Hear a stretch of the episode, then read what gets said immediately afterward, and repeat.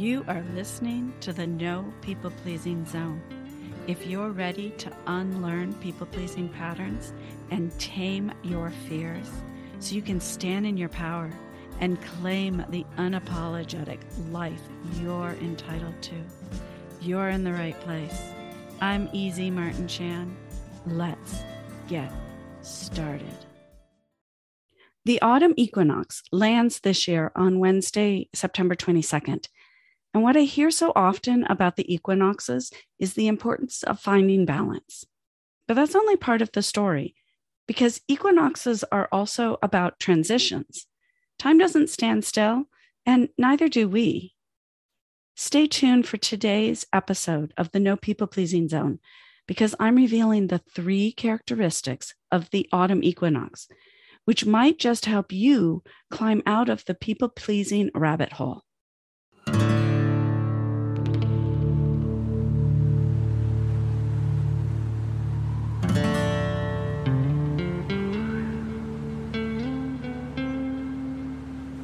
You have now entered the No People-Pleasing Zone.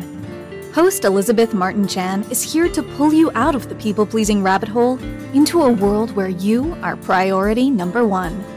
So keep those earbuds in, close the door, and claim your personal time just for you. Welcome to the No People-Pleasing Zone. This is our zone where we challenge status quos that normalize people being stuck in the people-pleasing rabbit hole, where we shift perspectives and get inspired. So carve out some time for you, because you're priority number one. I don't know what that looks like in your world. For me, when I want to listen to a podcast, I, I carve out the time by creating space where nobody else is present. So I, I usually pop in some earbuds, put on my walking shoes, and head out the door. So here we are in the week of the equinox. Now, I live in the Northern Hemisphere, so this is the fall equinox, and that's what we're going to focus on right now. So equinox, equal night. It's a balance of the day and night when they're in Where, where day and night is of equal length. Now, in ancient culture, our ancestors, they tracked the position of the sun. You know, we today can track the minutes and the seconds, but they they tracked the, the position of the sun. And they knew about equinoxes and solstices. So they knew when the sun was at its northernmost point and its southernmost point, and they knew when the sun was at its equinox, at its dead east point. And we know this because there are a number of prehistoric sites that, that mark these times. One of those is Stonehenge. And, and they must have marked them because they thought they were important. So the equinox is this point of balance, but it's also a point marking a transition that's occurring. So the autumn equinox is when there's this transition from a time when the sun or light is dominant to a time when darkness is becoming dominant. And I want to talk about this today because I believe that what's happening in the environment around us, the seasons that we live through, influence us. Um, they're just a part of, of who we are. I believe we're cyclical creatures, and that actually these shifts that happen throughout the course of the year are written into our biology, because we evolved in on this planet, in this cyclical environment, whether Whether you were living, whether you live in the, you know, the, the tropical areas where you're close to the equator, or the temperate, or, or even near the poles, there are shifts that occur through the course of the year. And we evolved in this environment. So I believe that, that the happenings influence us as cyclical creatures. And the other thing about it about the shifts is that they mirror points or various stages in our lives. And, and by using them, by being aware of them, tapping into them, we can reflect on, reflect on and identify the stages and the blockages that influence what we're doing on a day-to-day and week-to-week basis. And then we can move out of what's sticking for us. And, and our actions and our inactions can become something that we're more mindful of and less um, as a result of being stuck. So this autumn equinox, it's a, it's a point of transition. And people, people who are stuck down the people-pleasing rabbit hole, they have huge difficulties with transitions, right? Um, and this particular transition is a shift into more darkness. And I'm going to come back to that in a moment. So just to hold that shift into darkness, put a, put a pin in that, that we're going to come back to that. But first, I want to look at what's going on around us in terms of the agricultural calendar, because I think that tells us a lot. So right now, it's this point of time of harvest. And actually, we've been experiencing an abundance of harvest since the beginning of August, right? The equinox tends to come about six weeks after um, huge abundance starts to happen. Um, and if you've ever grown a garden or if you spend time at the local farmers market, you'll know that there's like this crazy production um, by plants at this time of year. The tomatoes are exploding. The zucchinis are exploding. The corn has already exploded. We're sort of past that. Um, we're starting to get the winter squash in. Um, it's just this time of plenty. And it's a time that we've celebrated. Um, we do spe- we do celebrate. We, we mark this. Our ancestors marked the harvest um, universally. If you look across cultures and across mythologies, there's always celebration and there's always deities that are associated with, with the harvest. And we continue this today.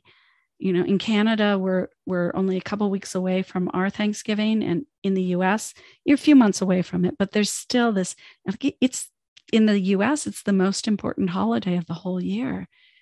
Um, so This is something that we continue to do no matter what culture you live in around the world, is we celebrate the harvest.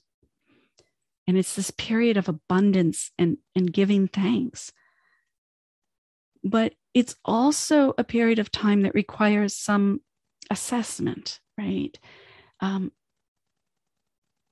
think about what it's like to live a life that's more dependent on preserving your harvest, in, in transitioning into a period of darkness where we can't really grow food, at, at least not historically.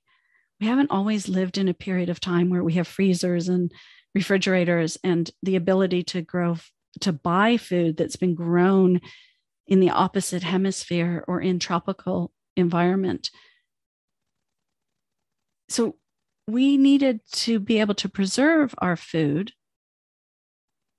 as we moved into this darker period of, of the year. And that required some preparation and some storage. And storage meant figuring out what was necessary and what needed to be, be released, what was no longer needed. And the thing is, is it's, if you think about this year, you know, there are farmers that have been hit really hard by drought. This isn't, this isn't something that's just in the past. It's something that's going on right now. In, in North America, there are huge vasts of, of the continent that have been hit by drought, not only this year, but, you know, for a period of a number of years. And heart-wrenchingly, a number of farmers have had to cull Their, their cattle herds because they just can't feed them. They haven't been able to grow enough through the through the summer to keep their, their cattle. So the reality of a period of assessment is, is very, very real, whether it's in the past or whether it's something that's happening right now. And, and that's what's happening in this transition period. So there are really three characteristics that I would say mark this period of transition. It's a period of abundance and celebration and thanksgiving. It's a period of assessment, looking forward to what's required and what's not required. And it's a period of release, of letting go what isn't required anymore. And I would say those are the three characteristics of the autumn equinox. And, it, you know, we mark it on as one day. That's what it's on the calendar as. It, it's a one-day thing, but it isn't a one-day thing. It's a period of time that we move through. The reality of living the transition is it's something that we move through. It's a period of time. So come back to the transition that's occurring. We're, we'll take a look at it, right? It's we're moving from light being the dominant to darkness being the dominant. So as a coach, I want to look at this transition from the perspective of mirroring points or stages of our lives. And we narrow in on it to find the blockages that can occur in people who are stuck down what I call the people-pleasing rabbit hole. So if this is a moment of harvest and celebration, think about the transitions that could be occurring in your life that are akin to a harvest. And this doesn't need to be happening right now. It could be something that's happened any time of the year, but the, this moment in the calendar year reflects that, that transition, right? Um, So those, those transitions that are akin to harvests. And the big one for me that I didn't recognize as being significant at the time, but that actually was the starting point that led me down the road to where I am today, was when my third child went off to university. And, you know, I thought I was ready. I, I really, I thought I had raised my kids in such a way that I was preparing them to eventually move out into the world. I didn't feel like I was a helicopter parent and needed to be constantly involved with my kids. I supported them, um, but I really believed in their innate value and their, their innate learning who they were and being that person in, in the world. So when I had this this huge reaction to this transition, I didn't expect it at all. Well, when I think about, when I learned to think about the transition like a harvest, um, I, I was realizing that I'd, I'd given birth to my children, and, and the responsibility for raising this third child was being marked by his departure to post-secondary school. And I'd done it before, but there was something about the third child, I have four, that it just, it it hit me. This transition hit me. And in so many ways, it's like a harvest, right? It's, it's something to celebrate. It's this abundance of this life going out into the world. And it can be anything, right, that you've given birth to. It could be a job or a career that's sort of um, stay, it, it's reached a peak and it's sort of stabilized, or a business that you've started and it's matured and it doesn't really need you in the same level that it once did. It's become its own entity. Or it could be a period of deep study into something, um, like an apprenticeship or, or studying and going through a P H D program. It's something that has reached a kind of maturity. And, and sometimes those transitions, especially for people who are stuck down the people-pleasing rabbit hole, are difficult. They're full of They're full of blockages. And, and the transition that I had with my kid was that I didn't recognize I was in this period of assessment. I didn't know that this transition period included an assessment and letting go. I thought I was letting go. I thought I was prepared to let go, but I wasn't really prepared for the assessment. And that's because so much of my identity had been wrapped up in being like the sun, giving all of my energy to the needs and desires of people, of other people, right? Like the sun gives its energy and it creates, we're able to grow food. And for me, that's all I actually knew how to do was, was give my energy to other people. And what I encountered as I hit this transition that's so much like the autumn equinox is that there was something inside of me that was telling me I needed to release more than my kids. And what I needed to release was being stuck down the people-pleasing rabbit hole. And in order to do that, I needed to be able to assess in my day-to-day and in my week-to-week, I needed to embrace what it might mean to be more in the darkness than the light. And darkness can mean so many things. And it often has negative connotations. It can mean depression. It can mean evil. It can bring up images of monsters. It, it can be becoming more introvert, looking inward and being less social, less sunny in the world. Um, You know, the darkness we often think of as the place where our subconscious lives. And you don't know what might be hiding there. In Jungian psychology, it can relate to shadow work, right? And just, just for a moment, reflect on what darkness brings up for you. And you see what half the battle is, right? We live in this culture that's made darkness a bad, scary thing. A place we don't want to go to. And it's not that there aren't reasons to be afraid, but sometimes it's necessary. If you're looking backwards and if you need to clear out things from your personal history, you probably need to connect with a professional therapist. I certainly did for a time. And then when you're ready, you can work with these transitions in the present. Prepared to explore having transitions like the autumn equinox, allowing the predominance of darkness in, in today's presence to be there for you and work with it.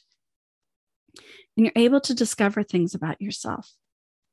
You can get really curious and you enter this process of reclaiming self-acceptance. And you can actually find yourself looking forward to the wisdom that you can gain about yourself. Enjoying, enjoying in a not ha-ha, fun, fun, um, but enjoying in a way that like there's an enrichment to your life going on. Enjoying the process of abundance and celebration, assessment, and a healthy release of what you no longer need. So enjoy the autumn equinox. Celebrate the moment of balance, but also of transition into increased darkness. And as we move through the period of increased darkness in our outer environment, you know, we have this season that's that is upon us. We will, in, in future episodes of the No People-Pleasing Zone, we're going to delve into the concept of darkness and what might be there, what we've missed living in a culture that teaches us to be afraid of the darkness. You know, I, I plan on spending some time looking at at least one of the goddesses that we associate with darkness, because I think there's a lot of wisdom to gain.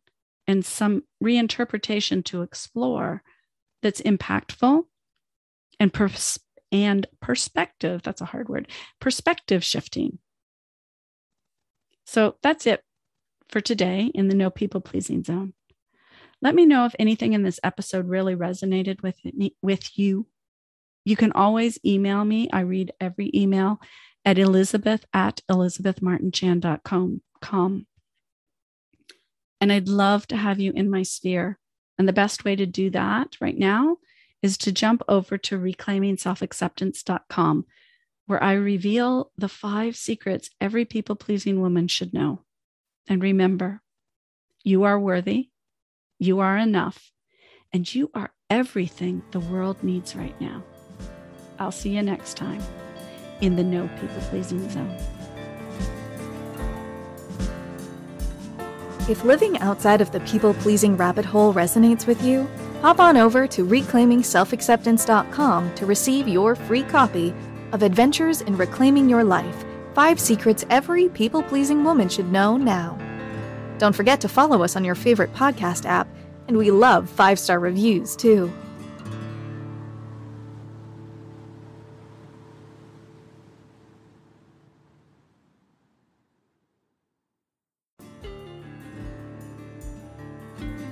Okay, beautiful rebel, that's it for this episode. I hope you found value in today's content, because you are deserving of more delicious, unapologetic self-love in your life. If you want to come hang out with me on social, you can find me over on Instagram at easy dot martin chan or on Facebook at Elizabeth Martin Chan. If you haven't done so already, go hit subscribe so you don't miss any episodes. And if you leave us a five-star review, you'll help others discover our podcast. I'll see you next time.